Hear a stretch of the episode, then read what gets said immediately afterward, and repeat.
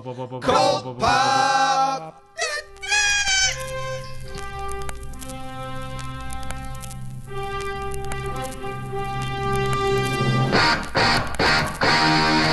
Oh, I got a live one here.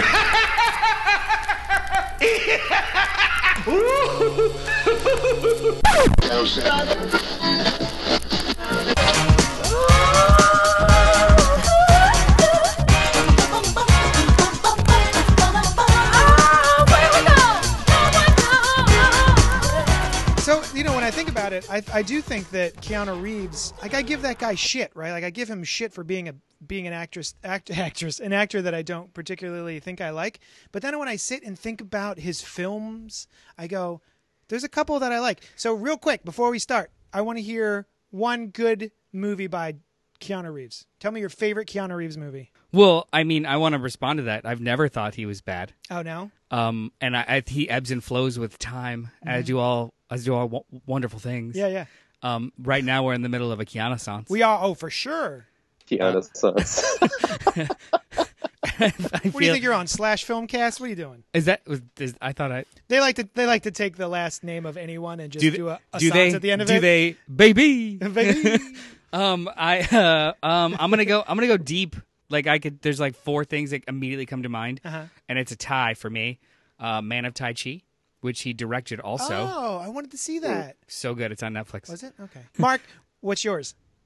you know, I mean, I, I you can't get any better than John Wick, mainly because he knows his limitations and he does the movies that like are within these limitations. And like the window, as long as you do that, Hmm. like you you never go into that that place where it's like, oh, I saw that movie Knock Knock, and he has to kind of do a lot of kind of emotional stuff. Did you see that? I did. I- Eli Roth. It was I actually it was really it. bad. it's really bad. it was really bad and there's a at, towards the end of the movie he's buried up to his neck and he kind of uh in the dirt these two girls have kindly kind of trapped him and uh they uh they're like making fun of him and they've really driven him crazy through the whole movie and like he screams at him and he's like crying and he's like really emotional and everything and it's it's just really really bad. It's just it just goes to a place where he's not able to go um as a like that's not within his acting range.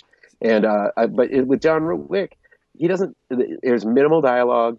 When it is it's like you know one or two syllable sentences Yeah. or just a yeah.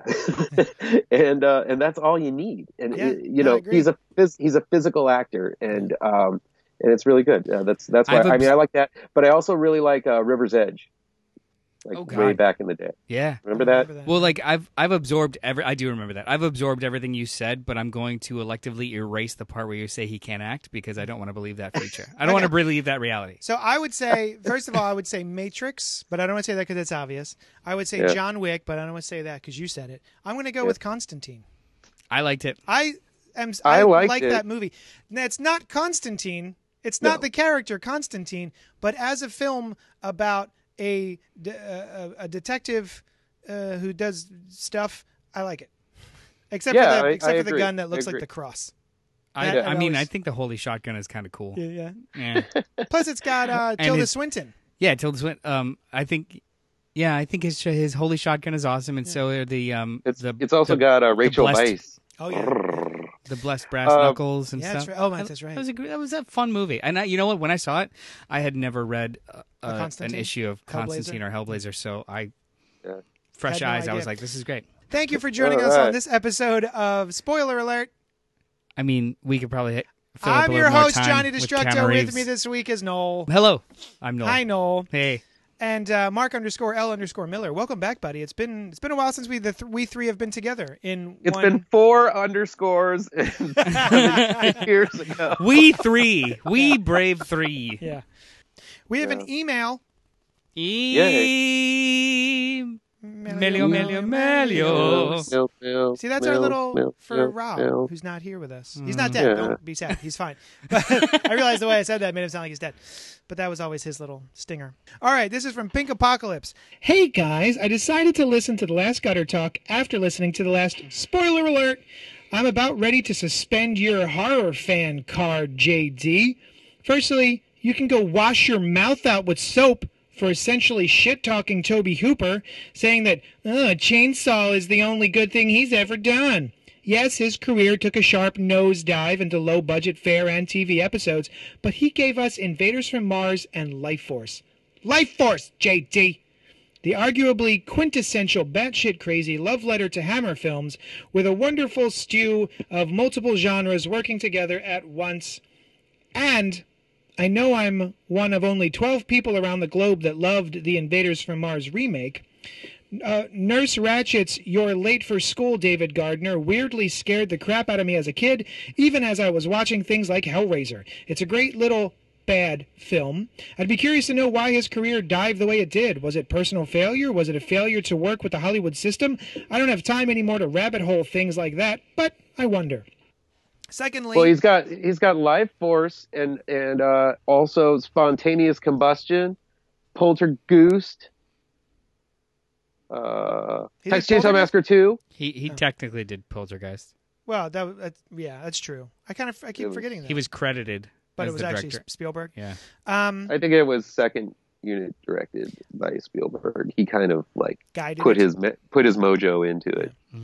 Uh, secondly, the original Pet Sematary is one of my all-time favorite bleak horror movies. The recurring theme in reviews for the new one is that it's a complete retread that isn't really necessary since the old one exists. I'm very open-minded with remakes, and now we'll go see it. Go see the old one. I sent this to I- spoiler alert because I'm assuming you guys have given up on the Cannibal Horror Cast and emails that were sent to it. Pink. So, um, w- I didn't give up on it. We just can't seem to get together to do it.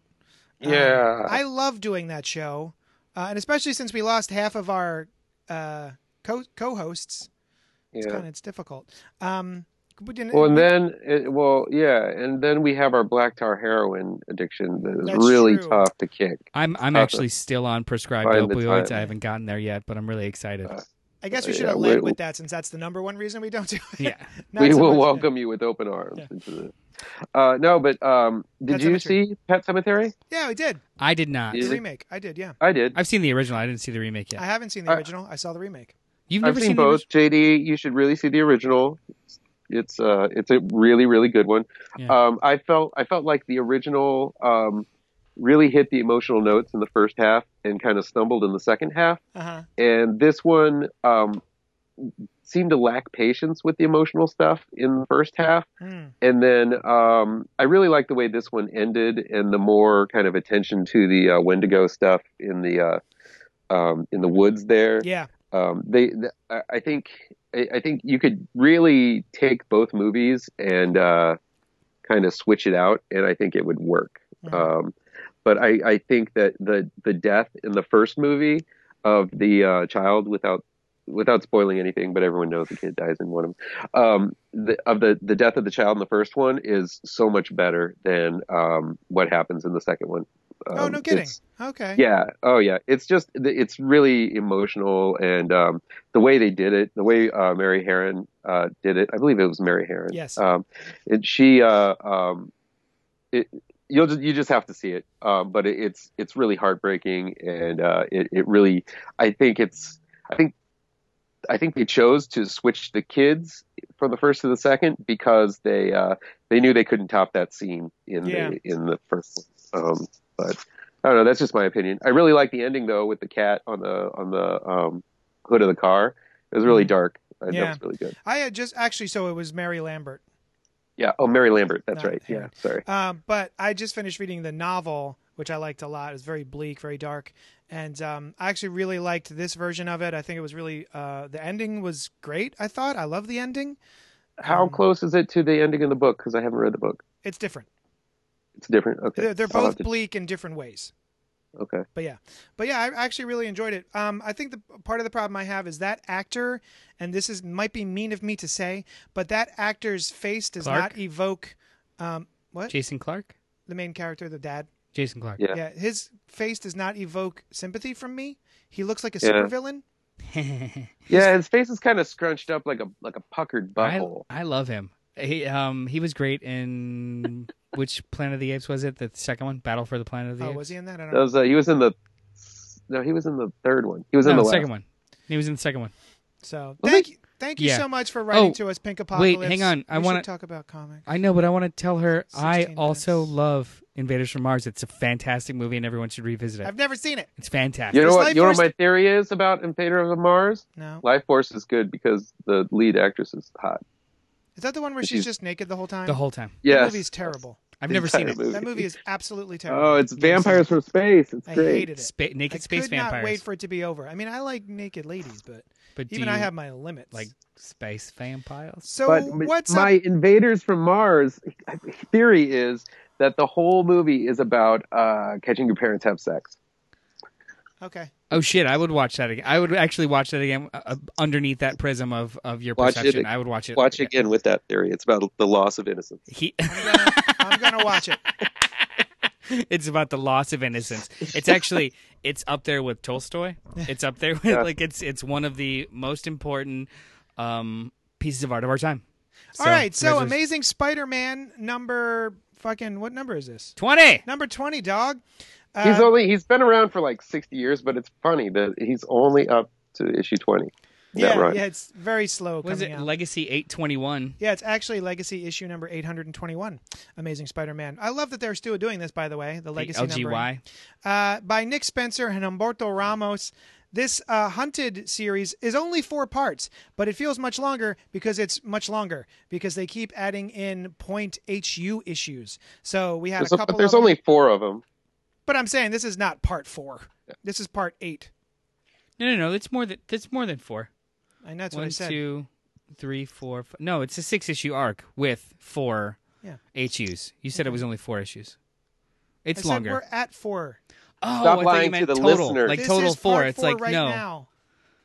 Oh. Jesus Christ! I I will do my best. God I will damn it, I will do better at active listening Thank you. as I put my your fist chin to my your chin fist. and look at you longingly while you talk. So, I don't know, man. This is good. I like it a lot. You're throwing me off my shit.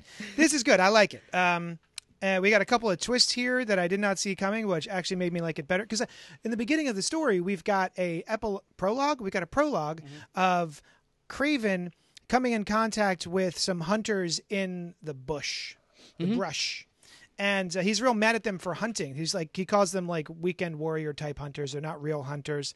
Uh, they're you know they're basically those dipshits who like go to a place. They've got a guide. They trank Yeah, an animal, big game hunters, and then they shoot them so they yeah. can take a picture and look like an asshole. Those those dickbags. So he is just as um, upset with them as normal people would be. And uh, I thought, well, that's weird. Why is he setting up this entire game just to let those dickbags do their hunting even easier? Right? Yeah. They they don't even have to be in the in the arena with their hunted. Yeah, well, uh, t- well, to recap real quick too. So, um, uh, Kraven and his lackeys have captured every single um villain or hero that has an animal totem Yes. or or any kind of animal relation. Taskmaster and Black Ant were the two lackeys. Yep. They um they captured all of them and put them in uh what was it or Time not Central Park Central Park. Thank you. and completely domed it off and it's now this large hunting ground where all of these game hunters who safely think that they're controlling drones to kill and capture these you know these villains so like these you know big game it's the the greatest the it's the most dangerous game it's Yeah. it's fun Man. uh this one uh, the whole time you're thinking that's doesn't really make s- complete sense with Kraven uh, why he's doing this. Maybe it's just for money but that still was never his motivation. But now this issue reveals that there's there's more to it. This is actually like a larger plot where he's going to be able to kind of get revenge against everything that bothers him or that's against his way of life as well as maybe just maybe i'm thinking get the spider to kill him. So he wants to die. This is like a again a Kraven that kind of doesn't want to live anymore. Oh, absolutely. And he's he's got some sort of curse on him that the only way he can die again, having been having killed himself in the Kraven's Last Hunt back in the 90s or 80s, I don't remember. I think it was eighties. um, is to have Spider-Man kill him. Spider-Man's the only one who can release him from this curse killing Yeah, so so it's it's as this is all, all these pieces are coming together. It seems as though he's created this perfect scenario where he would get what he wants, but then also anger Spider-Man or or incentivize Spider-Man enough to maybe take his life. Yeah. Which is compelling. Like Yeah. I didn't, I, I could like six months ago before this giant crossover it seems to even started, I couldn't tell you that I gave two shits about Kraven to be honest. Mm-hmm. Other than that one series He 30 had years one ago, good it was story, great. and it was this. It was but Kraven's last. every time. time that they have rehashed his his vishes, his his visage, his branding, his kids, all that stuff, it was just nostalgia, boredom. Yeah. I didn't care. What about and then good. there were none, and then there were none. Which one was that? Uh, it wasn't he in, and then there were none. Wasn't he the hunter in that in, in the uh, comic book, or have to in, sorry, in the You're in the have me cartoon? of the sto- Oh, the cartoon. I don't, I don't Spider-Man know. and his amazing friends. I thought Oh, I Kraven see. had I'm out. gathered all of his, all of like they gathered like Namor and Iceman and Firestar, and uh, there were a couple other heroes in there, and All the then friends? everybody. Yeah, and then they were all trapped at a place, and it was like, and then there were none, and they didn't know who was killing who, and I thought it was Kraven that was killing them off, but I could be totally wrong. I've never. Could be the I've never could seen have been this. the chameleon. I don't know. Never mind. I just I'll just shut. What- no, Mark, don't you shut up. Tell I- us what you thought I'm, of. Uh, I'm are you hugging enjoying? you right now, like ghost hugging you. Are you enjoying? Um, are you enjoying this story, buddy? Yeah. Yeah. Yeah. Sorry, I had to shut the door. Um, I do. I like it so far. I think it's uh, there's some textures here. There's some things that uh, Nick Spencer is holding back in the story that I I like it that it's not like a just a simple one. Mhm. Just this that this isn't the only thing that's going on. Um, I like it in this issue that things kind of uh, unfold a little bit more, and we realize that the the hunters are all cybernetically controlled, and that, uh, or I'm sorry, they're cybernetically bonded to their tech, so they have to fight. And if something happens to their robots, then they, uh, um, then that uh, means that they will die as well. So um, the stakes are kind of have risen in if this you issue. die in the Matrix, you die in the real world. Yes. Yes, yes. Um, and uh, I think it's yeah, it's just a matter of time before um, these villains, who are much more uh, capable, well, they're much more practiced in the art of death, um, to to actually once they once they get wind of that, I think it's going to be a little bit uh, Brutal. more uh, less of them running away and more of them kind of fighting back. So, Yeah. so that'll be interesting.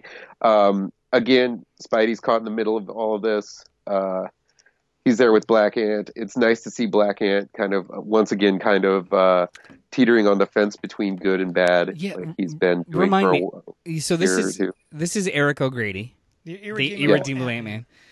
Yeah. Everyone remembers he's not a real person, right? What? This is an android. This is like this is a life model decoy of Eric O'Grady. No. Yeah, so like Remenders, Remenders, look it up. Rick Remender's Secret Invasion run did a whole thing on artificial intelligence and LMDs and and the high evolutionary. It was a whole thing where O'G- Eric O'Grady was a member of the Secret Avengers. He straight up gets murdered and replaced with an LMD, and the LMD takes over his um life. His whole life? Yeah, like life model decoys do. Was this when And- was this when Warren Ellis was writing him? This was in, uh, after Ro- in, Warren Ellis. in Thunderbolts, right? Because he was in Thunderbolts. No, he was he, one of no, he wasn't. was, or the Dark Avengers or whatever he was in. No, he wasn't. He was. He wasn't. I don't. No, I, I really don't think so. So, War, uh, I think you're. I think you're getting the Warren Ellis from the Secret Invasion, though, or Secret Inva- blah, blah, blah, Secret Avengers, because it was Yeah. Brubaker and then Warren Ellis and then Rick Remender took over and wrote Oh, it for oh, okay. like 15, 16 issues. But the whole his whole like super arc was this artificial intelligence takeover, and this version of the Black Ant is not the real Eric O'Grady. He died a long time ago. Interesting. I totally thank you for that. I totally did not remember that at all. I That was, didn't know that was that a really good series. But like, I'm, I'm looking at marvel.fandom.com And and, uh, yeah. I forget who the artist was, but it's somebody now that's just ridiculous. Like it, it wasn't Opena. It might have been Scalera, I don't know. Matteo Scalera. Not sure. But, oh, Um, thank you for that. Nice. Okay. That's an interesting but I, tidbit. I have always liked the character of Vermin. I think that he is. Uh, he's kind of an underused, underused character. He's he's sort of reminds me a little bit like Croc. Uh, just you know, just the kind of he's on his own in the in the the sewers. yeah, and unless he stumbles upon you, um, he's not going to be coming out and like attacking anybody or anything, you know, unless he's like on the edge, you're on the edge of a sewer Mhm. and like he can grab you, pull you in like it. Um, he's not like one of those heroes that comes out in the open and you don't see him very much like on any like super teams or any you know Oh, that I mean, sort of thing. also definitely not a hero. He's definitely a no, cannibal who no. eat you. Yeah, he's like a monster. In the, Oh, okay. in You said hero. no, no, no. Oh, I did I say hero? I didn't mean that. I meant character. um, it, yeah, he's just someone that is he's fine being all by himself down there in the in the sewers, but um, he just keeps getting abducted by these villains to be used as a pawn to fight Spider-Man, which is kind of fun. yeah, he's kind of like I would say like um, Solomon Grundy. Yeah, Just yeah, wants to be somebody left that's alone, or yeah. yeah, yeah. Yeah. But, Um, but when he shows I'm glad they don't overuse him because he's a character that I wouldn't want to see too much of. But it's Sure. enough when he when he shows up, mostly for nostalgia's sake, I think, because of all the old stories that I remember reading of him back in the 80s and 90s. So yeah, I, I like that he re- reappears here. And Noel had made an interesting point about cloning in the Marvel universe. Yeah. Um, so I didn't remember. I, I honestly didn't. I never remember about Vermin until he shows up every once in a blue moon. But so the the issue that preceded this was the number nineteen dot hu, like Yeah. the the in between issues that they're doing with different artists. And it, in that issue, Vermin was introduced and captured along with the lizard. Yeah. Um, Yeah. This takes place twenty minutes after that issue Yeah. and they've cloned like 30 of vermin. Yeah. So is is cloning now in the Marvel universe just like easy bake ovens? Yeah, just he like just boop. like Maybe how like how they replicates it. dehydrated or rehydrated a pizza in Back to the Future 2. It's just like put it in and boop, you Yeah, have five. you have maybe you have a maybe clone. because he's more savage. He's more like a rat. You know, rats reproduce very quickly. Oh, I may- mean, not as quickly as five minutes. I remember one time I got a a, a mouse uh, for you know when you ha- you build I built a maze and I did it for like a science fair thing and I got a mouse and oh we got two rats and we made tried to make sure that they were um, both male or both female but maybe something happened in the cage because it was not a week after we looked in there and there were like 12 rats in there Oh my god. Did you get them wet after midnight? I, f- I feel like I feel like maybe they were misgendered and it I wasn't think we're- magic. yeah. I think it was I'm just, I'm just, not, I'm not ruling anything out. Uh, but I'm just saying, rats reproduce quickly. I'm just saying rats are magic. yeah. Yes. Carry Um, Ragic. All right. Thank you for joining us on that conversation about that book. And go join back us, and join read us Secret now. Avengers. Join us now for Avengers No Road Home number 10 by Al Ewing, Mark Waid, Jim Zub with art by Sean Izaakse. Izaakse? I will always mess that up. Uh, we here at the show have enjoyed most of these. I think number 9 is the only one we kind of agreed was like, well, that was fucking weird. Yeah. Um, all the rest of the issues I really, really liked. And then I opened up issue 10 and went, wait, what? What's going on? And then I had to go back to issue 9 and go, where did we leave off? Mm-hmm. How did we? And it didn't really give me any clues. Uh, so, spoiler alert: this is a very meta issue. Very. Very. It starts off with literally pencil drawings, um, and uh, then grayscale, then full color. It- yeah, it, and it's all about comic books and the and stories and the House of Ideas and Marvel itself and blah blah blah. Yeah. Um What a weird turn. so so I think this I think this ties directly into into uh, Mark you weren't on that episode but we talked about issue number 9 feeling almost disjointed. So like 8 happened Yeah.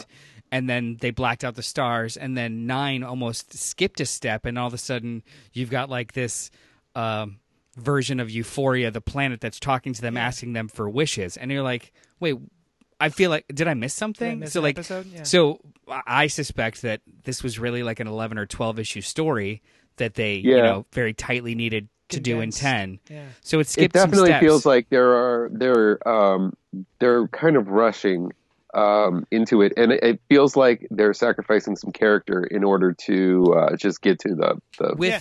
There's a couple of point. epilogues here that are like, oh, we're just wrapping up that character in a couple panels because we would- ran out of time. a little bit. And now if if the goal so uh, spoiler for how this diatribe is going to go, I enjoyed this issue. Me too.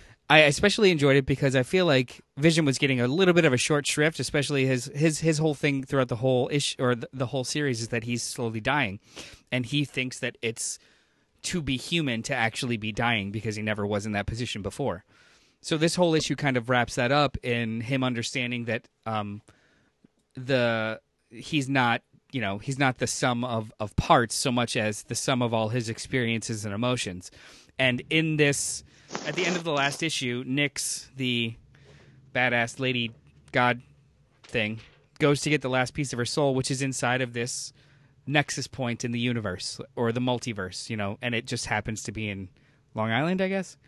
But they're inside this house just vision and her are inside this house where anything could happen and he finally realizes that his database of multiple information when it comes and, and memories of all the avengers he can use that as a weapon.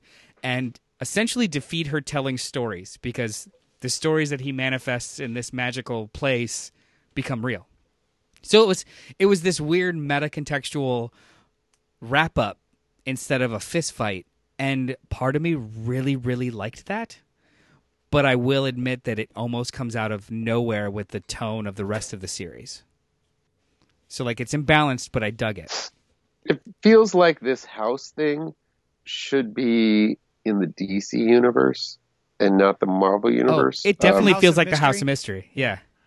uh yeah I, I mean i just feel like for a bunch of characters and for this the whole tone of this story to have uh to all of a sudden turn into this sort of metaphysical uh metatextual sort of thing um at the end i think that is a little bit of a misstep the thing that i remember the most of this are the little character moments the hulk and the hulk and hawkeye the uh Yeah.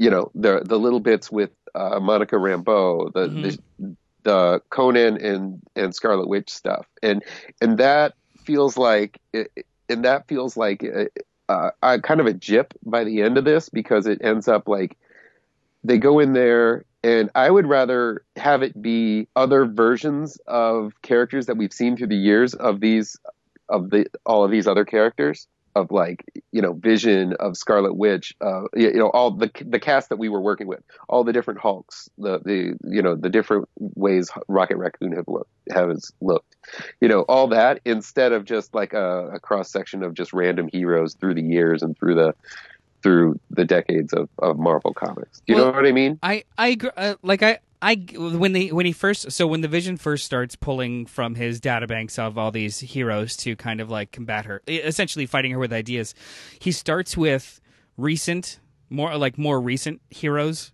and Yeah. personas, and then he's go like as he progresses. He goes further back, almost like a, an origin in reverse. So then, like by the third or fourth page, you get the '90s X Men, and then you start to get like the teen heroes from from the 80s 70s and 80s like cannonball and fucking cloak and dagger. Yeah. and then all of a sudden it's back- classic avengers. And it's uh, it was i don't know i i dug it. Like i get what you're saying but i at first i was just like well it's it's a little weird. Like if you're pulling from the greatest of the great why would you you know as much as i really like her why would you immediately go to riri williams? But Yeah. in context of everything and then you eventually end up on you know nazi punching captain america i think the point of it was to show like uh, essentially an origin in reverse. Like even the the the most recent I, I think this is Marvel in a, at least, a, or maybe just Mark Waid in a small way, um, responding to the idea that Marvel is not legacy based when when it has been for the last decade or two. Like you know, DC always kind of gets the credit for being all of their characters being you know mired in legacy, and, and Marvel is much more like today when they've they've actually been doing legacy characters for decades now. Yeah. Yeah, yeah. I really but, like that. But, but do you know what I mean? Where uh, all of these Avengers have had different incarnations of themselves uh, Mm-hmm. in the past, like Hawkeye, Vision, uh, Photon, uh, Hercules, Scarlet Witch. Uh, they, it just and the Hulk. Um, they, I I think that would have felt a better way to kind of using the cast that you have. I, I just I, I just don't like all of a sudden just all of these other characters show up to finish the to end the day. It'd be like all of a sudden, like the champions bust through the door, and after all the work that um, all these the hell that these guys have been through over the last couple of issues, someone else does the heavy work um, at the very end. I can it, see it that. Felt like. You I can know, see that. I just you know use the toys that you've been playing with for the last nine issues instead of like going in there. Um, yeah, and and at the at because of that, it just feels because I see all these other characters with with I mean they ha- they all have cool personalities, cool like versions, like you know. And, and I would read a comic with any of the, any of these characters that show up. I just think that you just by by going against what you're you're doing is I I think they were trying to end with that big um, the cover of the original Human Torch Yeah. um, there at the end against Nyx, which also I is there a famous painting that's like that? Is that like Michelangelo or something?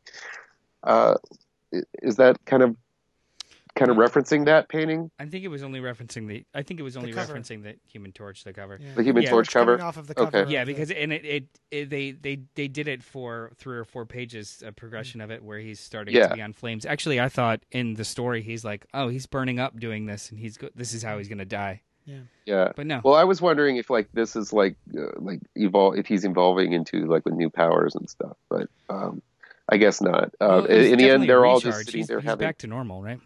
he's yeah he's back to normal but i mean in the end has he changed much uh, he's not really that different now than he was back then and i was thinking like he was starting to have actual emotions and feelings again and that would mean that we would maybe get a scarlet witch and uh, vision kind of reunion but it just in this story alone it's like she's with conan and it's like she's they're saying like oh what's She's- going on with conan and she's sitting there next to her boyfriend uh um Dr. isn't Voodoo? isn't she Yeah. dating yeah she's dating dr voodoo and it's like uh it, Brother? it's like Doctor? she's she's Brother? been Doctor. she's been all i think she yeah they changed it to dr voodoo i believe isn't I, it I thought for Yes. for when he took over the the Strange. Sorcerer Supreme, Yeah. well, I didn't know that they kept it.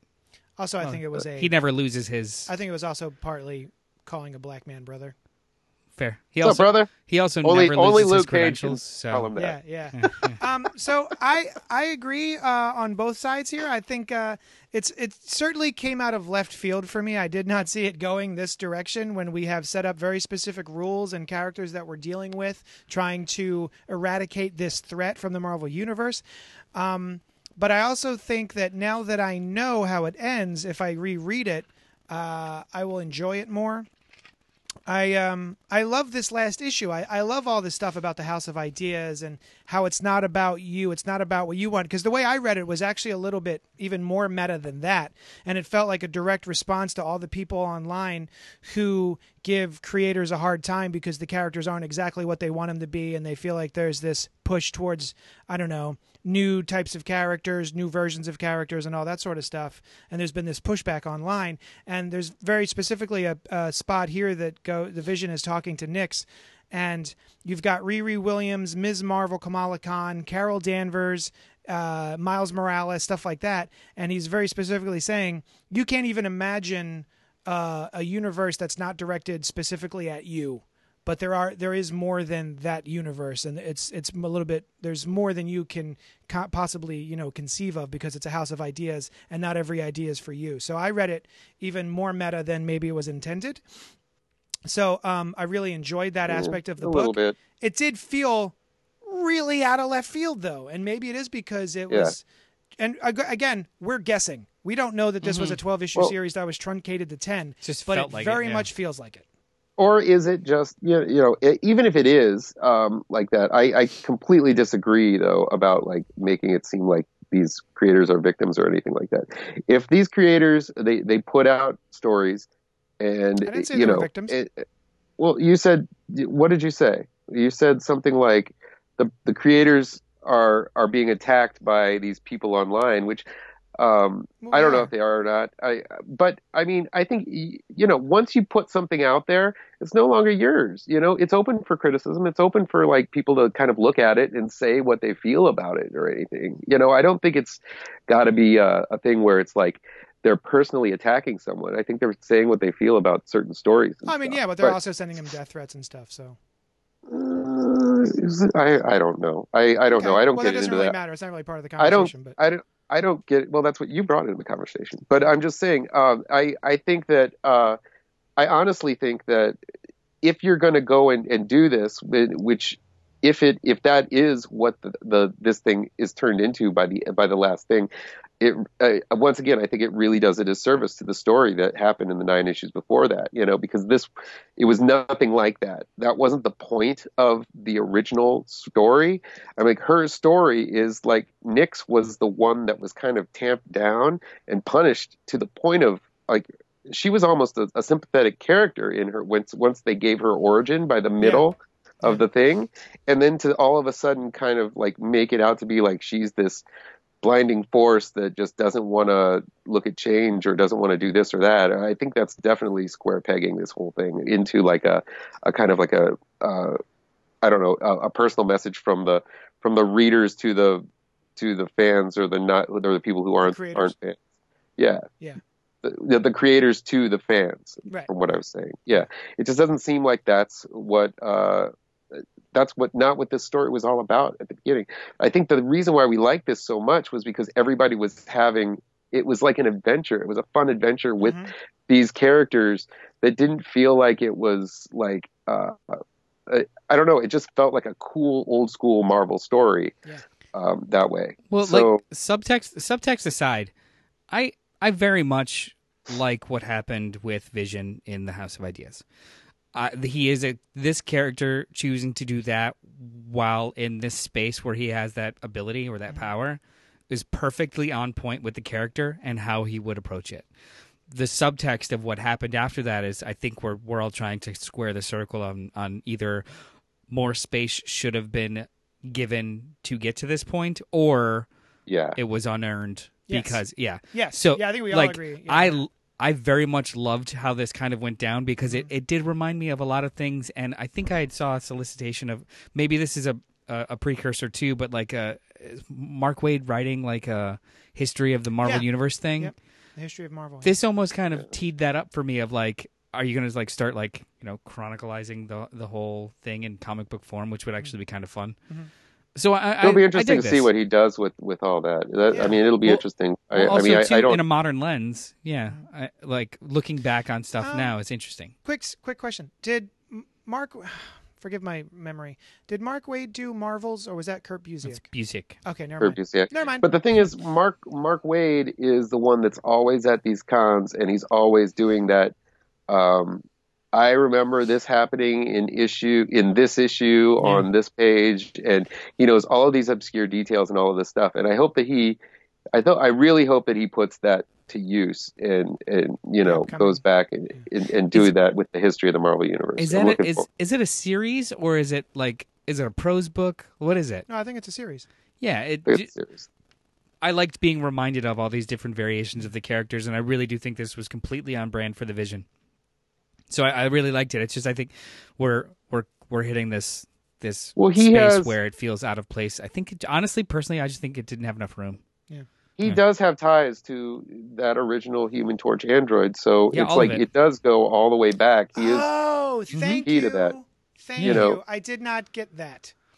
That he was okay. Thank you. Yeah, I feel this- better about it now. Actually, I was like, it felt a little out of place. Yeah. Um, and I think had we had some seeds of whatever this was going to be happening, like the the version of this, um, what's the word I'm looking for? Climax of the story, Mm-hmm. the way it was going to Yeah. be meta. There, maybe I'm missing the clues, but I didn't really feel anything leading up to this was actually leading up to this. uh, it kind of feels like they took this story and they didn't know how they really wanted to end it Uh huh. on, on the first issue. Yeah. Um, or maybe they did. Maybe I maybe I'm not really uh, giving them as much credit as they deserve. But it just from from the where from where it started to this, it tonally it shifted in the last two issues. Absolutely. So um, It- it, it, even though they've been dealing with like gods and monsters and time travel and stuff the whole time, this one, these last two have felt like pure magic, Mhm. and eight, like the eight issues before it was tempered with, you know, normal comic booking, Yeah. yeah, comic book Yeah. science, but Com- yeah, a little course. bit. Yeah, yeah. So like maybe maybe it was again. I think it just didn't have enough space. Yeah. You know, maybe is- uh, in our in our zeal of not wanting sixteen issues of something, and ten sounded great Yeah. maybe the middle was better and it should have been 12 or 13 or Yeah. some odd number yeah, We'll see. We've yeah. got the opposite problem that we did with the the previous series. yeah where it, it petered out because it took too long this one Yeah. almost felt truncated because Yeah. It was quick and dirty. I'm sorry, Mark. What? I really, I really would have liked to seen some kind of resolution between Conan and the Scarlet Witch. Maybe Yeah. that's something that's going to be coming up soon. But it really felt like once they were returned back, they didn't have one second to even talk about like their journey. time away. Yeah, yeah. I also Um, felt the same way about. I thought they were touching on a really interesting thing when they were dealing with Photon, or I'm sorry, Prism, and how she was this lightning uh, energy being, and that means that she's immortal. And what does that mean for your your mental health and the way Yeah. you perceive things and stuff like that? It's like, wow, what a neat thing that we're going to get to see moving forward, hopefully, out of this series. And then we have a one page thing where all of a sudden she's like, I burned out my power. Now I'm flesh and blood. Cool. I was like, Yeah. oh, well, Yeah. shit. they they essentially retconned it because it was I guess it was too hard to tell those stories. like I was really looking forward to like maybe a photon or god damn it, Prism miniseries.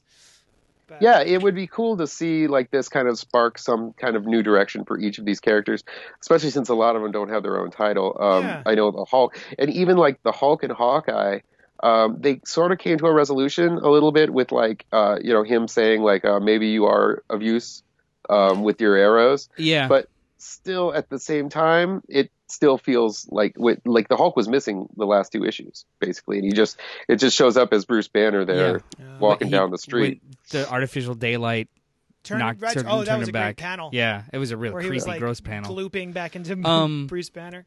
I, Yeah. you know what, I but then in the in the you know Lord of the Rings amount of prologues we have in this issue, one Yeah. of them is essentially like it's it's it's a precursor to the sequel. This must have worked enough where I bet next year they're going to do it again with Yeah. this kind of like cast or rotating cast, because not only do they seed something for um Rocket, but they also seed something for Voyager. Yeah. She goes back and her, her pops uncle, is all no, her uncle, the Uncle. Challenger, is not there anymore. Yeah. And and then you know Conan's going to be in Savage Savage Land. something Well, the Savage Avengers. Avengers. There you go. Yep. Um. So Yeah, so I, Hawkeye's. I think they're gonna or, like. I'm sorry, Oh yeah. Also, Also- new. New Hercules. New, Her- What? well, new the new gods, right? Well, whatever you Well, want to call them. They're the Um. The new pantheon. new pantheon. space. They're now Space space. Greek mythology. Sure. So, but yeah, like the basically the gods who are the impetus for this entire story is those Greek Zeus. Greek gods Yeah. were murdered by Nyx, and so uh, and it's you know if you read the the um, letter at the end here, part of the thing that they were doing was creating new versions of these Greek pantheon of gods, and so now Yeah. we've got like a They- new, all new Zeus who's like Yeah. They there's a, a real Cosmic Zeus. a throwaway Zeus, yeah you. a throwaway line how gods are never really dead because they become reborn you just never know where they're going to be reborn or how and then they peek us at or they give us a peek of Yeah. essentially zeus in space with blue skin and crazy so and maybe this will be something else and then uh, maybe that ties into the new status quo for herc up in up yeah. in this mode Oh, that's right. I almost forgot old Herc with the gray hair. guardians of the galaxy Yeah. hercules Yeah. Yeah, I really like Hercules. I remember his first Prince of Power um, thing by Bob Layton. Um, I forget who wrote that, but I know Bob Layton drew it, and it was amazing. I mean, this was back when Bob Layton was like on top of everything. Um, but uh, um, he was doing Iron Man and, and Prince of Power, but it was just so so cool. And it's nice to see him in space again. Um, I think that Thor has kind of taken a lot of the the character of Thor has kind of taken a lot of wind out of Hercules's sails because that's really the way Hercules has always been the, the drunken kind of jovial kind of you know guy like that and uh especially in the last uh in, not to spoil anything but in the the Avengers movie that felt more like Hercules than it did Thor in some instances i agree agree. with that I agree. Yeah. We all agree with that. Um, you agree first uh, no you no, agree you agree first. no you Mark is right. Uh, Thanks. let's let's move on to Heroes in Crisis. Number yeah let's eight move on to Tom something King. that's jovial and wonderful and, and happy and, and that kind of f- Really- fulfills us real- with it fulfills us fit. with hope Yeah. about the future of not only DC but of comic book medium of- as an art form. and also one of my favorite heroes, Wally West. I mean, he's if anything, he is completely validated and returning right now, Yeah. right here. Bright shining beacon of hope. So Heroes in Crisis number eight by Tom King and Mitch Gerads. Uh, fuck me. I mean, fuck Tom the, King hang on, God hang on. it. The art was beautiful. The art's great. who The art, cares yeah, it's beautiful. So uh, it's like putting putting putting lipstick on a pig. sprinkles on a turd oh, Jimmy's. So uh, basically, um, fucking Wally West had a breakdown, and he accidentally murdered everybody with the Speed Force at Sanctuary, and then he spent a couple seconds rearranging the bodies so that it was confusing and they wouldn't be able to figure out what happened. Blah And- blah blah, and and framed and frame Booster, Gold, Gold, and, Harley at the same time because they were not supposed to be at Sanctuary. Yeah. So they didn't come out with the alarm to get murdered by the Speed Force. accidentally. To get murdered by the Speed Force. Uh huh. I mean, accidentally doesn't work in a court of law, by the way. But either way, Well, sure it does. That's mean, manslaughter, not murder. I, mean, it's still Yeah, he was manslaughtered by the. he by the manslaughters people. everybody they were with all the Speed manslaughtered Force. by the Speed force. but you know, actions after the fact. Yeah. Uh, oh yeah, yeah, he definitely. yeah, you, you fucked up, Wally. So, uh, but he did. But but uh, so what bugs the fuck out of me is he did all of this. Mm-hmm. Um, all, he, all of this to go back into and and goes back goes forward in time to put a new body there and all kinds of stuff, and also brings back um, poison ivy out of a flower for some reason, um, just so he has the chance to confess. so I hear what you're saying with your problem with the story. Allow me to retort. He, Wally West, uses time travel to buy himself time, as opposed to using time travel to not do it at all. Yeah. What the? F- Yeah. What? What? what uh, you guys, I, I was, I know, I know. Noel was losing steam with this book, and sort of Yeah. like, I don't know how I feel about it. I forget, Mark. Did you were you in on this? Did you like You it, know, or were you I- losing steam too? I was feeling like there were two issues that were pinup issues, basically, and that it Yeah. was it was just kind of uh, running in place. Uh, just the last couple of issues. No pun Um, intended. just to get yeah to get to this point, I guess, to the big reveal, which it's not. There's no one out there that is like. There's no sleuth out there like Detective Chimp with a fucking magnifying glass letting us know what's going on. It's basically Tom King sitting there saying like, okay, you know, we're wrapping things up next issue, so I'm going to have the main character sit there and tell you what the mystery was and then what happened. Yep. And uh, you know, I'm Go just back. going to just sit there and do that. Go back know, and listen to every goddamn time we've talked about this book, and I'm telling you, Mm. they show, they tell it. Every single piece of this book has been, I'm going to recite to you what happened that's important, but I'm not going to show you shit. Right. Everything feels like it happens off panel, and everything does happen off panel. This, this, It it's, does. it's structurally infuriating. I This is the worst event that they have released since probably Final the Crisis. Batman. I don't want to be, Bat- I, or I the don't want to be Batman Selina Kyle thing. oh oh Uh, oh. So I don't want to be no. I don't want to be that hyperbolic because I think that this would have or could have been a good small story in his run or its own little series, not so big. Why this is nine issues, I don't understand. The motivation of of the murder. We've we have an issue left. Maybe everything will be amazing. I don't know, but. It's just infuriating. Yeah, I, I I- don't Well, dislike anything that's really happening per se, but Mm-hmm. Yeah. it's all so boring. Yeah, that I- that's I- part of my problem. Is not well. First of all, my main problem is there's time travel and he didn't undo it. What the fuck is that about? My second problem is um, Reasons? What's that? That um, I, I'm not. It's not like I, I'm one of those guys who's like, oh, you can't do that to one of my favorite characters. Blah blah blah. You can't change him like that. And you know, I remember when it happened to Hal Jordan and everyone was all pissy and they had like fucking boycotts and people were joining clubs to like mail letters to Ron Marz who were upset. I don't I don't care that much. Like great, they did something with a character that I love that I don't appreciate, but I at least wanted the story to be good. My problem is that that the story is not good. Um, it- it's not for me. I don't like it. Uh, I've been the one sort of like being like, no, no, this is good. Like you guys have been saying what you feel about the book and what where its weaknesses are, and I've been going, no, no, no, you'll see. It'll wrap up good. It'll be good. And I was wrong. this Well, is not good. You could still be right. We have a ninth issue. I guess I'm. I've lost. Let me say, I've lost my faith. I'm going to read the last issue, but I, I don't feel emotionally invested at all. I think it Uh, was like I'm not. I'm not. I'm not counting on a ninth inning home run by Tom King. Yeah. Uh, I, I. I think that.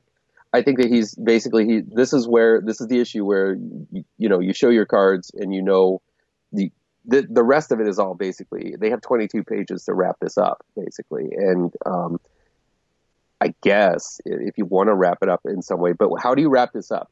Right. You you you what? Either go back in time again and fuck things up even more, um, and then just make make Well- this entire story irrelevant, So- or you basically take Wally West to Iron Heights and uh, and you know put him in in jail. well, Um, he's I mean, what's the happy ending to this? he is uh, so like to go back to just like the the plot of the book this issue specifically he is the um perpetrator the the perpetrator the victim the cause and the reason for everything he is responsible for the data getting out. He is responsible for killing everyone. He is responsible for placing the scene. He's responsible for the red herrings. He's responsible for sanctuary being um outed. He everything hinges on him and it's it kind of happens in the eighth of nine issues. Yeah. is this is ah, god it's just so it's so it's so structurally fucking frustrating like it, it's Well- not nothing i don't know i, I like I'm, I'm i'm getting mad just thinking about it Well, well look it- at look at the look at the structures of some of these stories from the past that we all see uh, are classics. The Watchmen. It feels like from beginning to end, th- there there's a there's a tonal sort of structure to it where once it gets to the end of the story, it feels satisfying because it, it feels like you're reading one big long epic.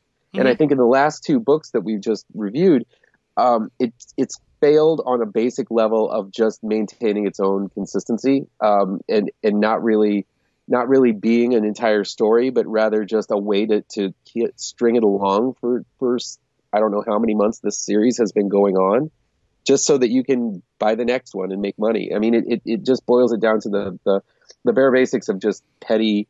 Um, uh, you know, shock for shock values sort of sake, um, it, sort of comic book writing and, and publicity that, that seems to be permeating everything these days. I don't know. I, I don't know if I would go that far. I I do think that Tom King was legitimately trying to tell Yeah. a a story that deals with certain um, themes. I just don't think that um, once it's all said and done, it's it's going to have been a success. Yeah, I was gonna say part of me actually feels bad. Uh, in a uh, uh, no, uh, I'll, I'll say it that way. Part of me feels bad that this isn't hitting, uh, hitting for me, and is in my eyes a bit of a failure because the intent of the story being told is to conceptualize PTSD and mental illness within the superhero community, which is something that hasn't really been done very well, at least in the main, in the in the big two, or mm-hmm. or has been done very haphazardly or almost dangerously. So the intent and the wish, desire, understanding of these conditions juxtaposed with our four color comic books is such an intriguing idea. I feel bad that this is not working.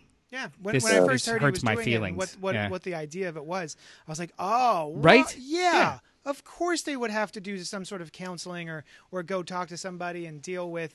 And I was like, what a need I? And I'm just like, oh, by now I'm just like, a but little, but but I think it was sold as some counseling or some type of therapy, but we didn't see any therapy. All we saw were confessions, as if like that's as if confession is the is the therapy, and it might be one step of the therapy, but it doesn't mean that that like that is all there is, and that No, there of doesn't need to be an active participant in the on from the other side. I don't. I don't think I- it was therapy that he was trying to get to. It was damage that he was trying to get to, or just understanding damage, and which still the- didn't successfully do.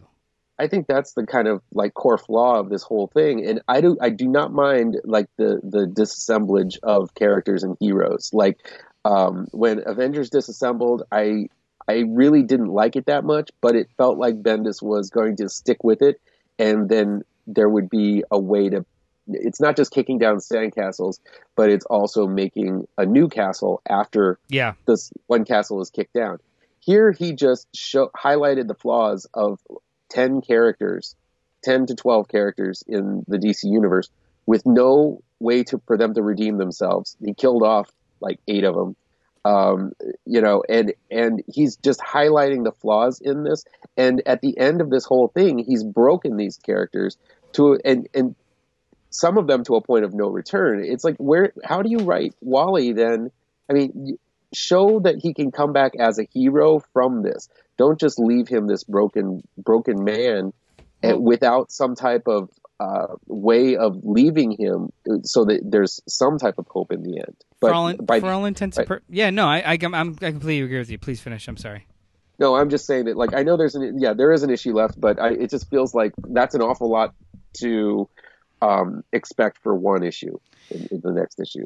I There's- agree. You, you know, Bringing, bringing, I, I like, what? Two years ago, three years ago, the rebirth issue. Oh, Him, bringing him, Wally back. Br- Wally being brought back was like um a, a a pebble in the in the lake that just was creating all these possible stories and and and possible futures for the for the DCU and it was ex- it was an exciting turn of events with you know the, essentially the most exciting for me since you know the new 52 and this is what they're doing with the character.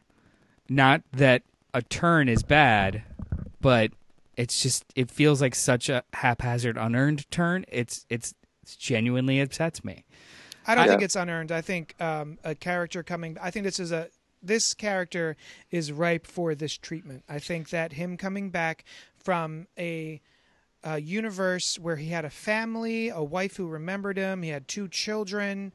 Um, he had this whole experience of an existence, and then he's brought into this new one where he was le- legitimately replaced um, and forgotten by everyone. Yeah. and he's still forgotten by his wife. Yeah. and his children have just vanished from existence. They, Oh. I, I think setting this character up for this story makes perfect sense. And when we were going into it, I was like, "Yep, makes sense that he would be at at um, Sanctuary." Um, and it doesn't even bother me that this is his response to accidentally manslaughter uh, a house full of people. None of this bothers me. The I would have problem is the this- story.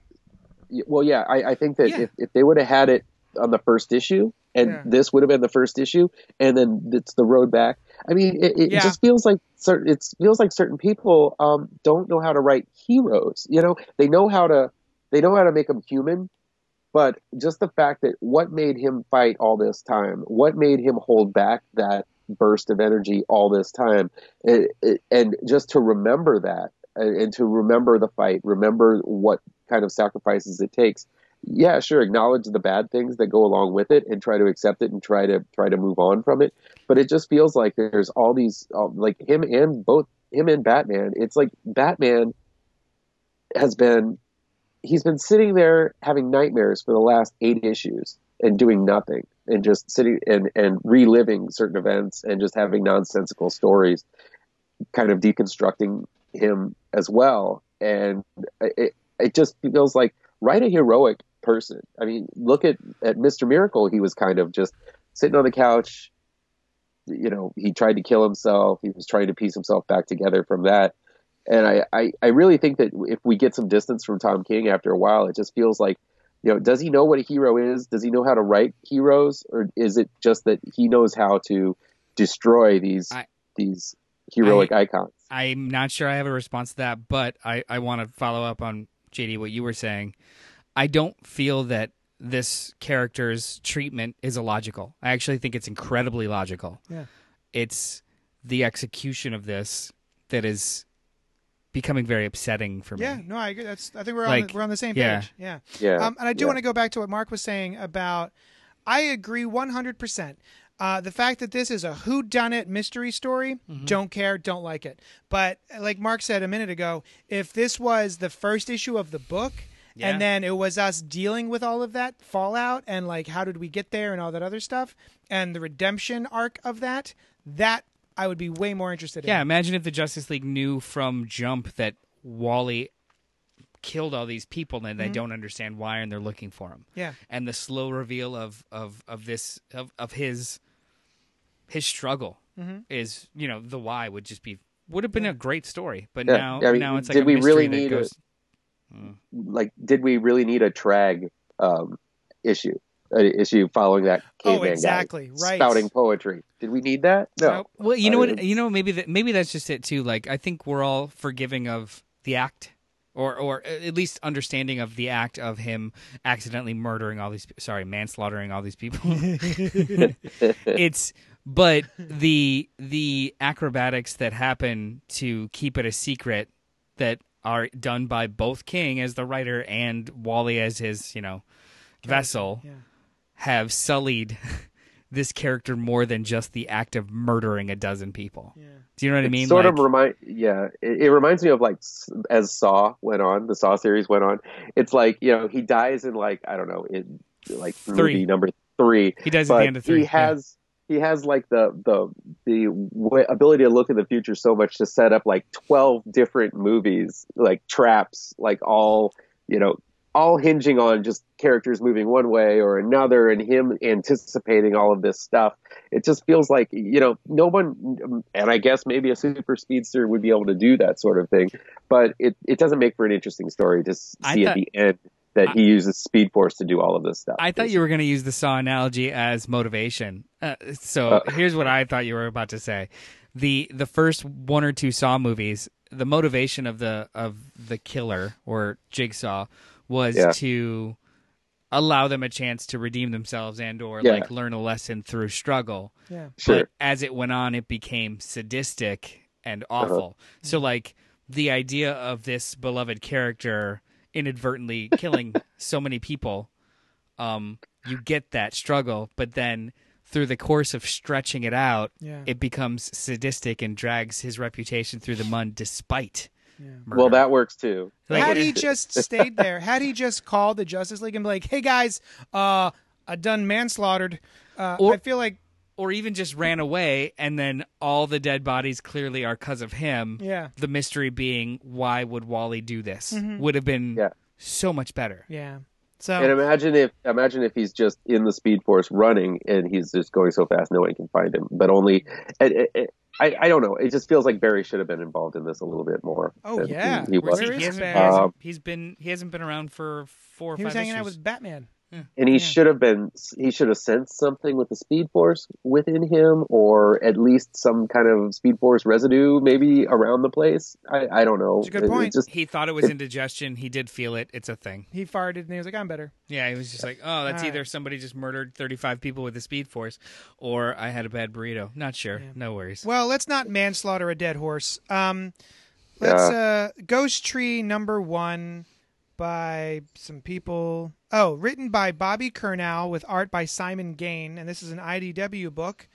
Ghost Tree. Um, I didn't know what to expect. Basically, the cover here is a person in a shroud, like a like a like a, a robe with like a one-eyed specter. like a mask with one eye on it and uh, didn't know where it was headed.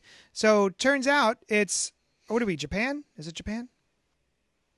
Uh, I think so. Yeah, Jap- Japan. He, he mentions Japan earlier. He says uh, some type of Japan, something about Japanese culture. And our main our main uh, character's name is Brandt, this little boy Brandt, and he's hanging out with his grandfather Oji-chan.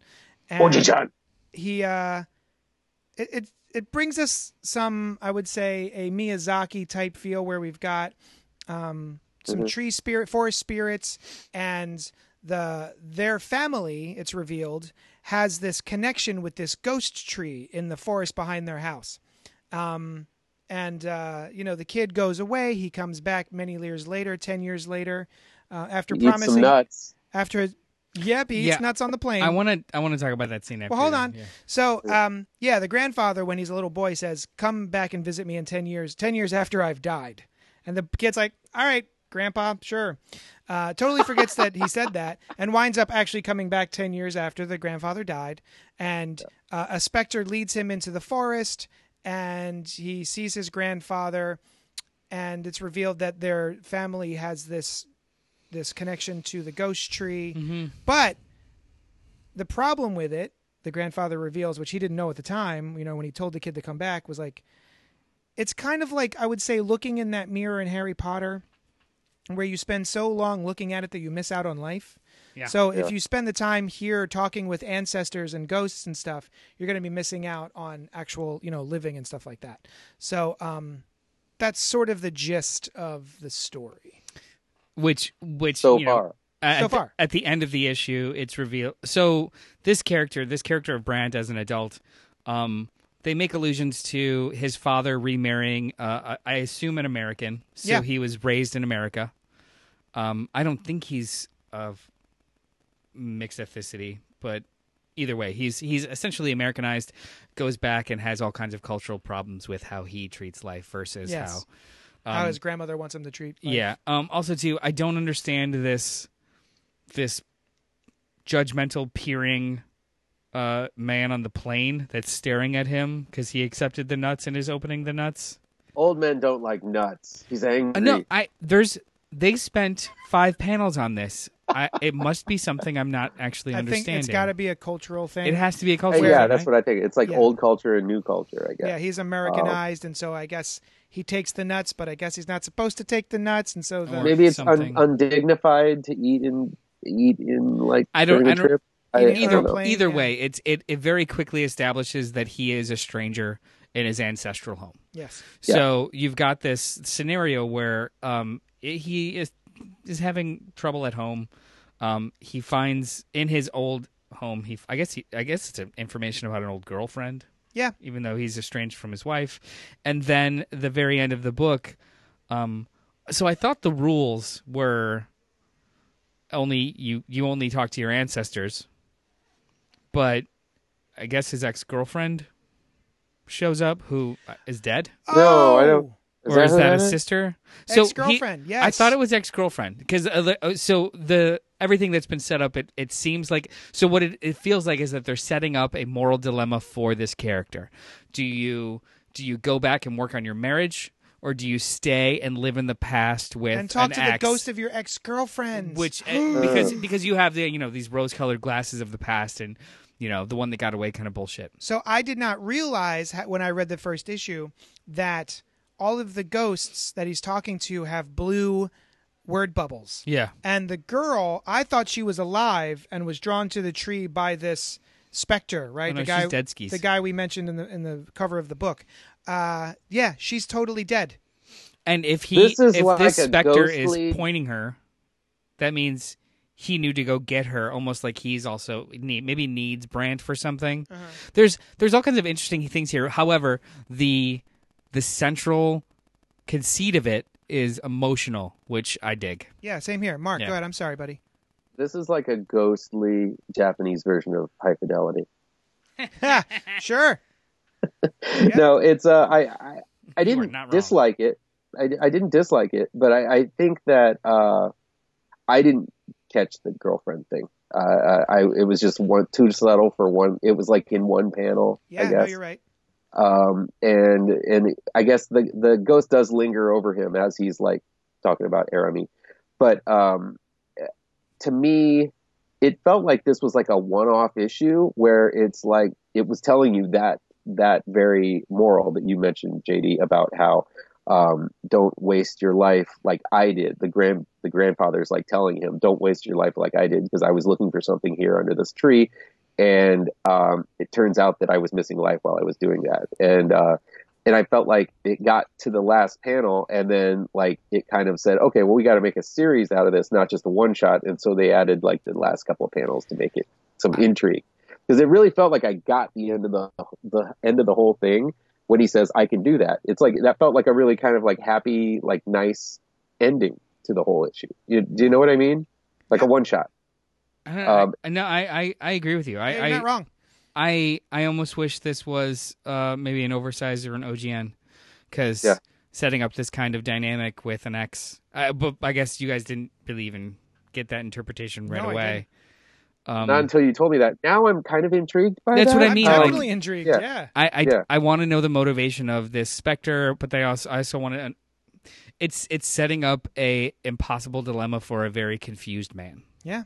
So, which Yeah. is And, thi- interesting. and this is a story that I'm interested in reading. I have personally been that this this main character where I am stuck remembering and, and talking to the ghosts of my past and not focusing on the now. Uh, and the fact that it's an ex girlfriend is even more potent for me. Mm-hmm. Uh, I had a very hard time getting over a breakup for, for a couple of years there, and it, it really some yeah. affected my you know my current attempts at relationships Mm-hmm. and so Yeah. now that i know that she is a dead dead ex-girlfriend a ghost i am way more interested in this Um, and I'm definitely going to read the second issue. I do wonder if this has. Do you guys do you guys want to keep going with this on the? I will. At least the don't know second issue. guys- Yeah, Yeah. it's probably I would like to talk about the four, second issue. Four issues. That's what Yeah, I'm. That's what I mean. Like, out the second I wonder what the run of this is like because this is this is a incredibly rich um plot Mhm. thus far, Yeah.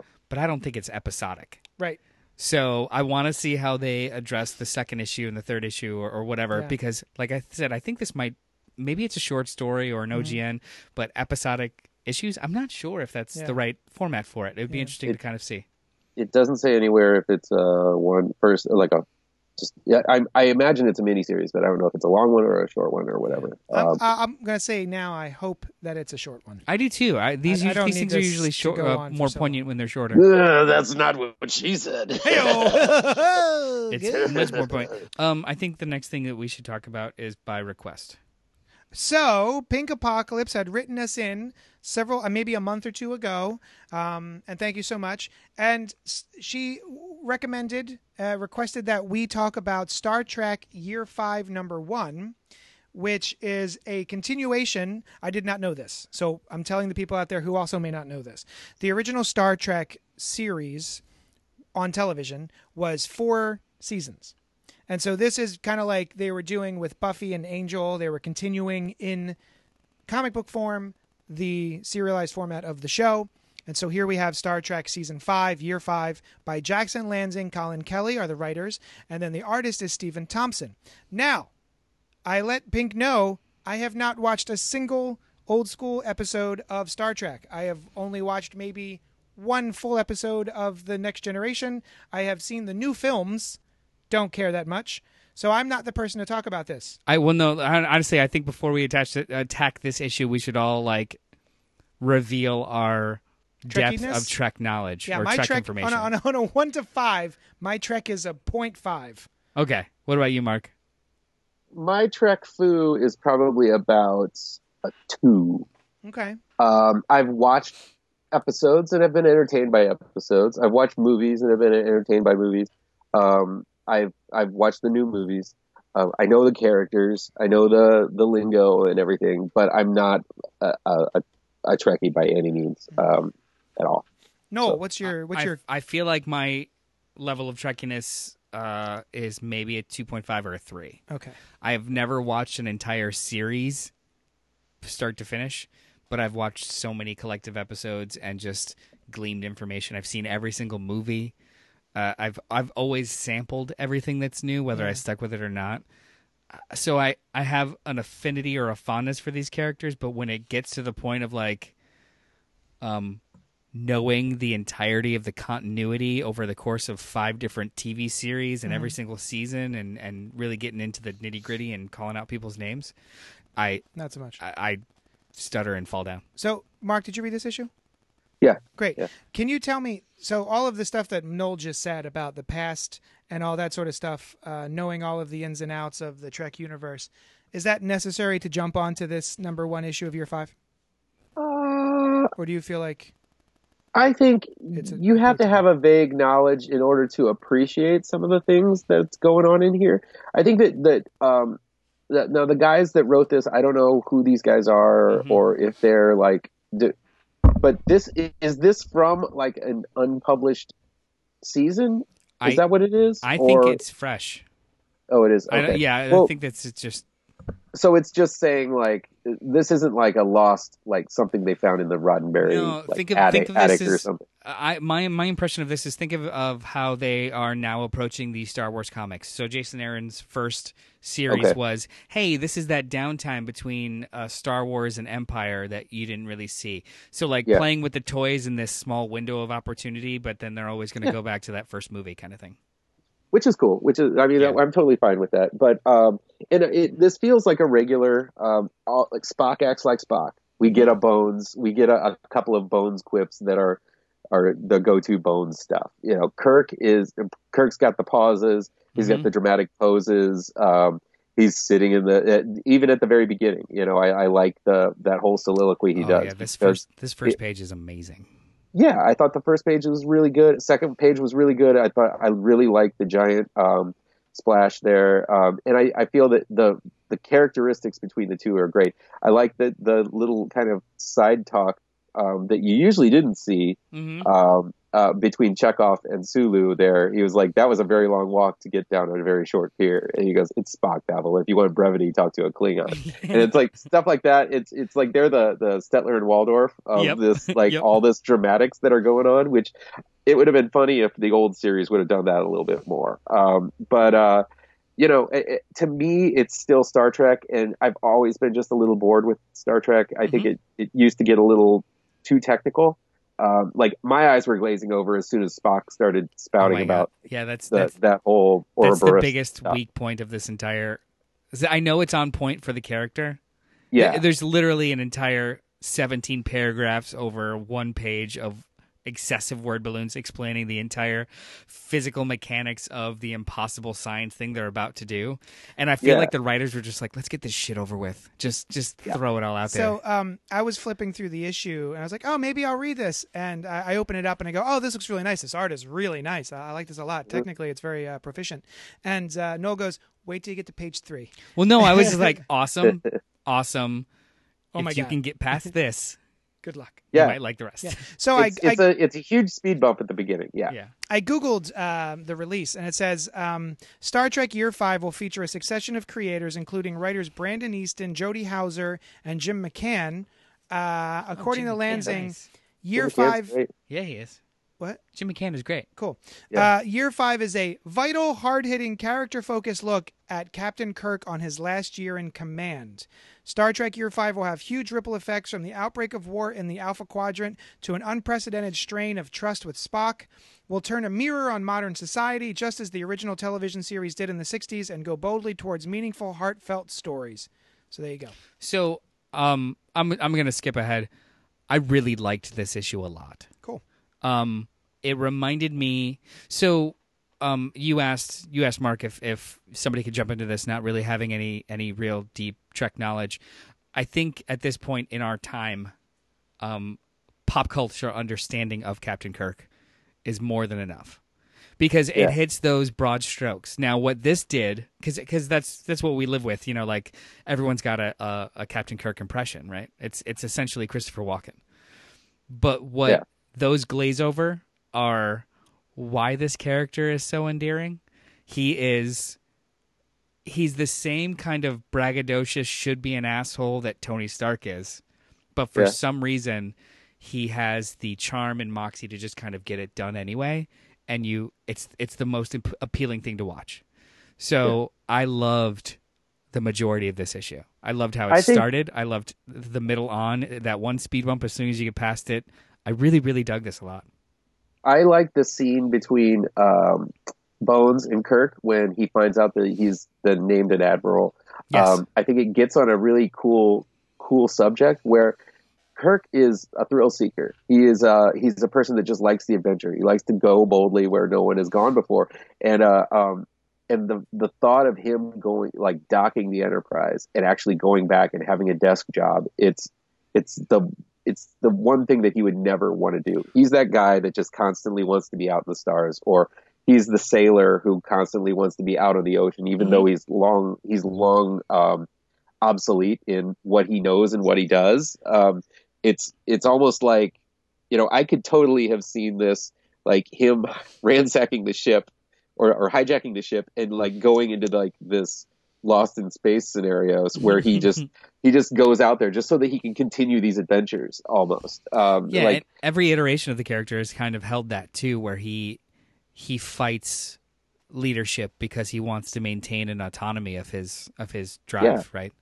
Yeah. yeah, I think I think fans of this now I, I, I think the the diehard fans probably would look at something and say, oh no, this this light on the console was supposed to be blue, not green, or something like that. But um, I think people who are casual fans, people who are looking for like that reason why uh, Star Trek is so appealing, I think they'll find a lot in this in, in this story. A, a, a It- couple a couple of things that I, I kind of want to note before we dig even. Uh, JD, if you're, he's reading. Are it you now. reading it? Oh, No. he is. Okay. He's not. No, I'm scrolling through Facebook. I tuned out. Um, Oh. this does so. I don't care about so Star a lot of, a lot of times when it comes to um uh properties Actually, you know what? I'm going Proper- to stop you right there. Uh, my reaction right now to what is happening here is my exact response to Star Trek. Always, uh, I will give it a shot. I'll I'll be like, I want to give the, I'm going to try this out, and then I will scroll through Facebook instead of paying attention. so continue, Noel. All right. So this this does what a lot of uh, this doesn't do what a lot of um, fran- uh, uh, licensed property books does, where the art is art in and of itself. Like the um, these they have likenesses to the actors that portray them, but it's not like traced and really distracting. Um, Yeah. There's a couple of panels in here, especially the scene that you pointed out where Bones and, and Kirk are actually uh, talking about his fears, uh, Kirk's essential fears of like stopping adventuring, right? There's a Yeah. couple of, there's this nine panel grid where the artist even captures a lot of William Yeah. Shatner's mannerisms, and it's not distracting. It's act- it's actually adorable. Like the Yeah. the the you you know which panel I'm talking about. It's like the fourth panel, Yeah. third, the second row. It's it it He's got it his felt, hands out in front of him. He's shrugging. And It feels more real than like in in context. It feels more real than just like photo referencing and tracing a screenshot of him doing it. Like it- it's this is a really this is an impressive book. I was I was actually surprised. I I'm not a very big old school Trek fan, and and I liked Me it. Me neither. Me neither. I liked it too. Uh, I, I think it's a it's a fun series. Uh, I, I I definitely think Star Trek fans are going to like it. I hope Um, so. The mon- the monster is also simple. It it also like kind of is evocative of, of the time it was made. So Mhm. it's like you know he's a crystal creature, and most likely if it were done now it'd be CGI. But I could totally see that be kind of like a puppet sort of thing Mhm. that sort of moves around in the uh, you know it, it- like done with like special effects back then Mhm. a little bit. So Um, yeah, no, it's and and also too, the um, the quandary that they place or that they they set up is not necessarily creature based. Like there's a creature involved, but it's it's still focused on these people, especially Kirk being like, in hindsight, this is the worst decision I'll I'll ever make. Like like Yeah. it- you you get to you kind of get the the the hindsight of his decision making in the moment, which is which is great. It's really fun. This I would positively compare this to how Jason Aaron approached the Star Wars books. Sure, sure. Like maintaining the the tonality, the true to the characters, but kind of, you know, giving it a little bit of a of a, a new guitar riff and going from there. This this is cool. I like this a lot. Thank you, Pink Apocalypse. Yay, it's kind of like that kind of like that uh, guitar riff that uh, every time Aquaman comes on screen, it's like Yeah, there's um honestly the only thing that this book is missing is more hair flips. Yeah. Um, also, I just want to point out that um, of the three of us, Noel and I read the issue Pink. Uh, you know, just because, uh, and JD, who you like so much, uh, did not. So just Wait, just pointing that out there. I don't know if She- she's gone on record of hating me yet. I think No. it's just you. You know what? doesn't- She You know doesn't what? hate you? I didn't. Here we go. I didn't actually finish her email. Oh, what I'm did gonna it say? I'm gonna read the rest of Pink's email since you had to take it there.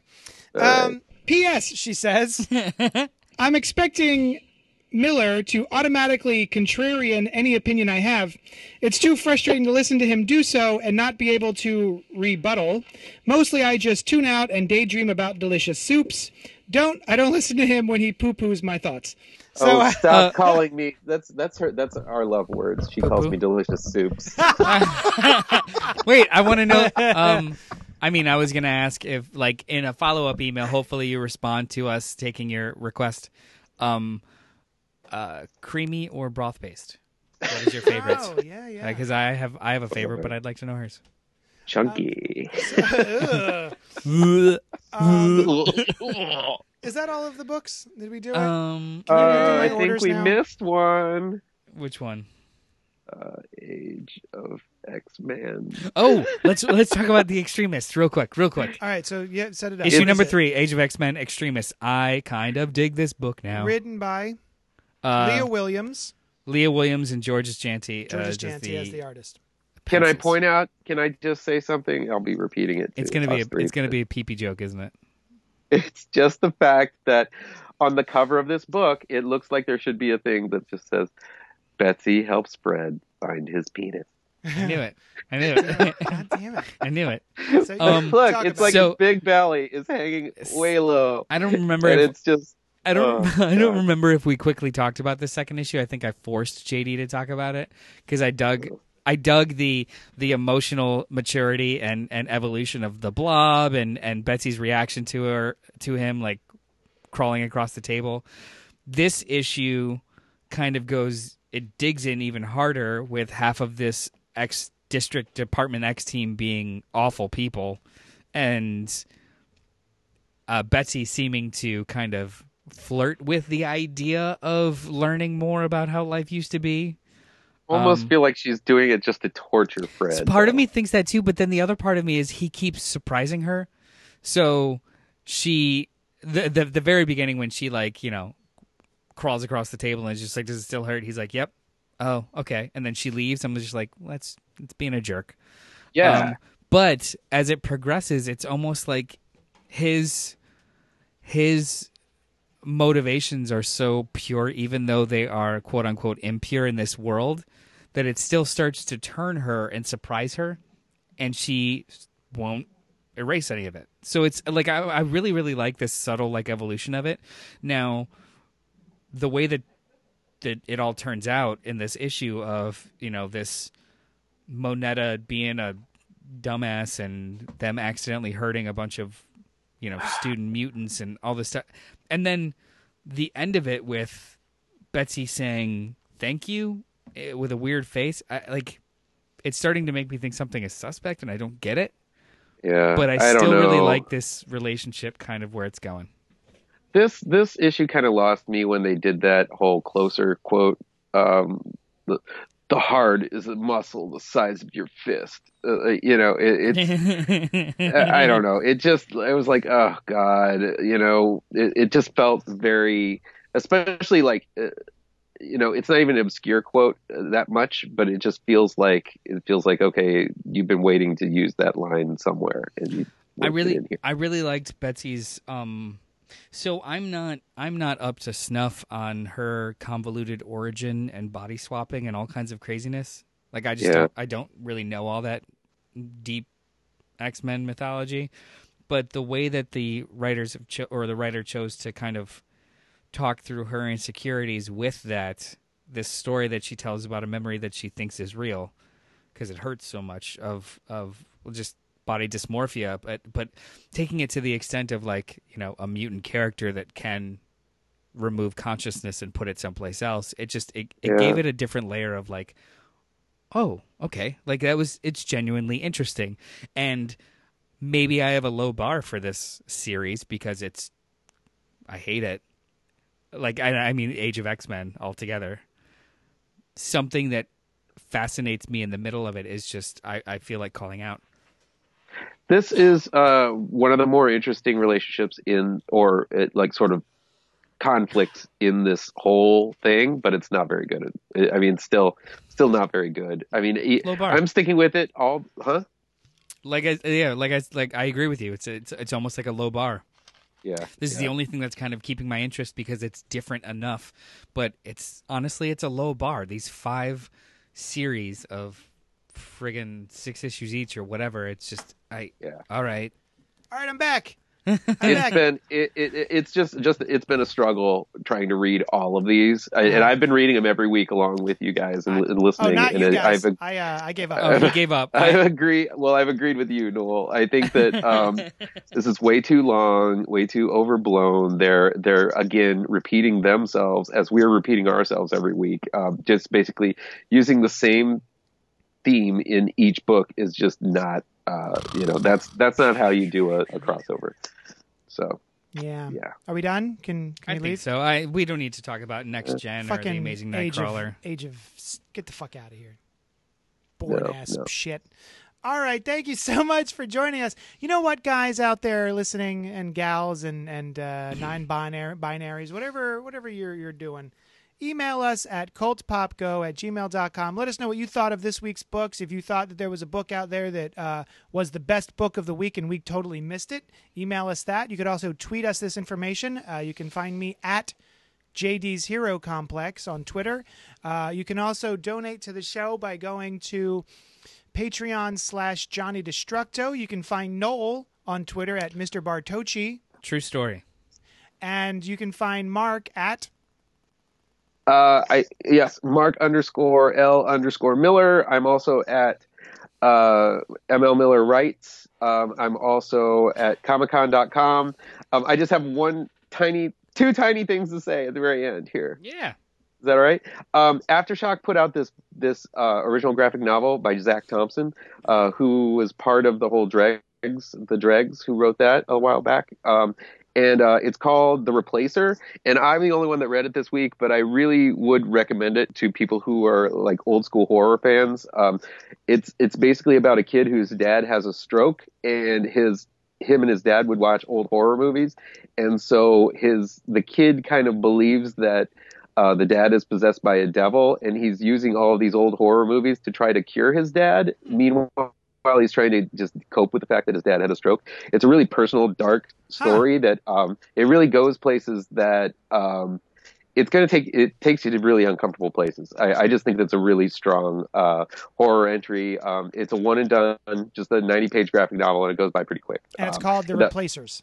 the Replacer. Just The the, Replacer, singular. And- okay, cool. Yeah, it's like an OGN from Aftershock. Nice. And uh, the the old- the second thing is, uh, I was at the Gem City Comic Con this last weekend, and I had a good time, and I met a bunch of people, and all, a lot of really good people, just kind of walking around. It was good to be back in Ohio and kind of talking to Ohioans and stuff like that. It was cool. It was in Dayton, Ohio, and uh, I tabled with uh, my buddy Chris Charlton, who's a really awesome writer, and um, down the way was Brian Level, who is a, a buddy of both of ours, and Brian works for Marvel, but he also does a lot of other stuff. He, he's a he's gonna be he's gonna be. I mean, he's already a pretty big name in comics, but he's gonna be much bigger here in the next year. He's got a cool series coming out, um, and uh, it was just a lot of fun to catch up with them. And, and uh, we did a drink and draw. It, um, even though I'm not a I'm not really an artist, but I, I had fun doing that, and so it was a it was a it was a blast of a weekend this last past weekend. And I wanted to thank Gem City for inviting me to come.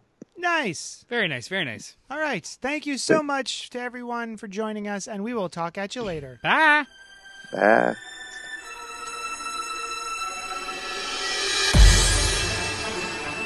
Thanks so much for listening to Spoiler Alert.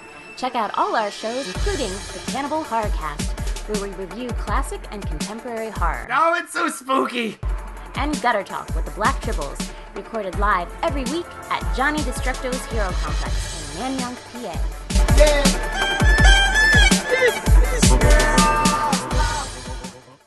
Um, so here we are. We're back. Hey, real quick before we begin, did you see Endgame, Mark? I sure did. Oh, okay. Do you want to do a real quick? How would you think? Uh, yeah, I, I thought it was really good. I think it, it. I mean, people were saying it stands alone, but I think if anyone goes into it without any prior knowledge to at least Avengers, Wait a minute. Who uh, said it stands be- alone? It very much does I don't not know. stands I alone. saw some. I saw some like reviews saying it's its own. It's its own movie, and it kind of stands alone. It definitely is a different tone of a movie. I was going to say Um, and thematically it stands sure, alone, but yeah, it is but a it's- I- continuation. I, thought you were saying yeah. that someone could just go in and watch this movie. with yeah, no you can't just come in there and then like all of a sudden. I mean, are we spoiling or are we not? No, Are we're we not just spoiling. No, no, no. No, we have a spoiler review. Uh, the episode Yeah. before this episode on the feed that you're listening to this on, though, we did do Yeah. a full hour review. yeah and i'm not i don't want to spoil anything but um yeah i i, I laughed and cried and laughed and cried and laughed and cried and, and I, it was i i ended up seeing it at um, a really late show on thursday um and uh and we just i didn't know i was going to be going that night but then we just got tickets at the last minute and didn't get out until like three o'clock but um i was like kind of buzzing from Yeah. it I, I couldn't get to sleep afterwards, and I just right now I'm just I'm still kind of buzzing from it, and I I've I'm uh I'm in Ohio right now, but as soon as I get back to, to Chicago, I'm gonna go see it again. So, um, yeah, it's I'm really looking forward to seeing it again, just so that I can I don't know either keep the buzz going or or just kind of find a way to get this buzz off. well, as as someone that's seen it twice now, it's it's uh it's it is it's like chasing a dragon. That first time seeing it, it really was it Mhm. was really visceral and it was Oh. like really exciting. The second Yeah. time doesn't feel like that, but it's in a way almost better because you s- notice the subtleties that they Yes. accomplished, yeah, like in between the squeeze.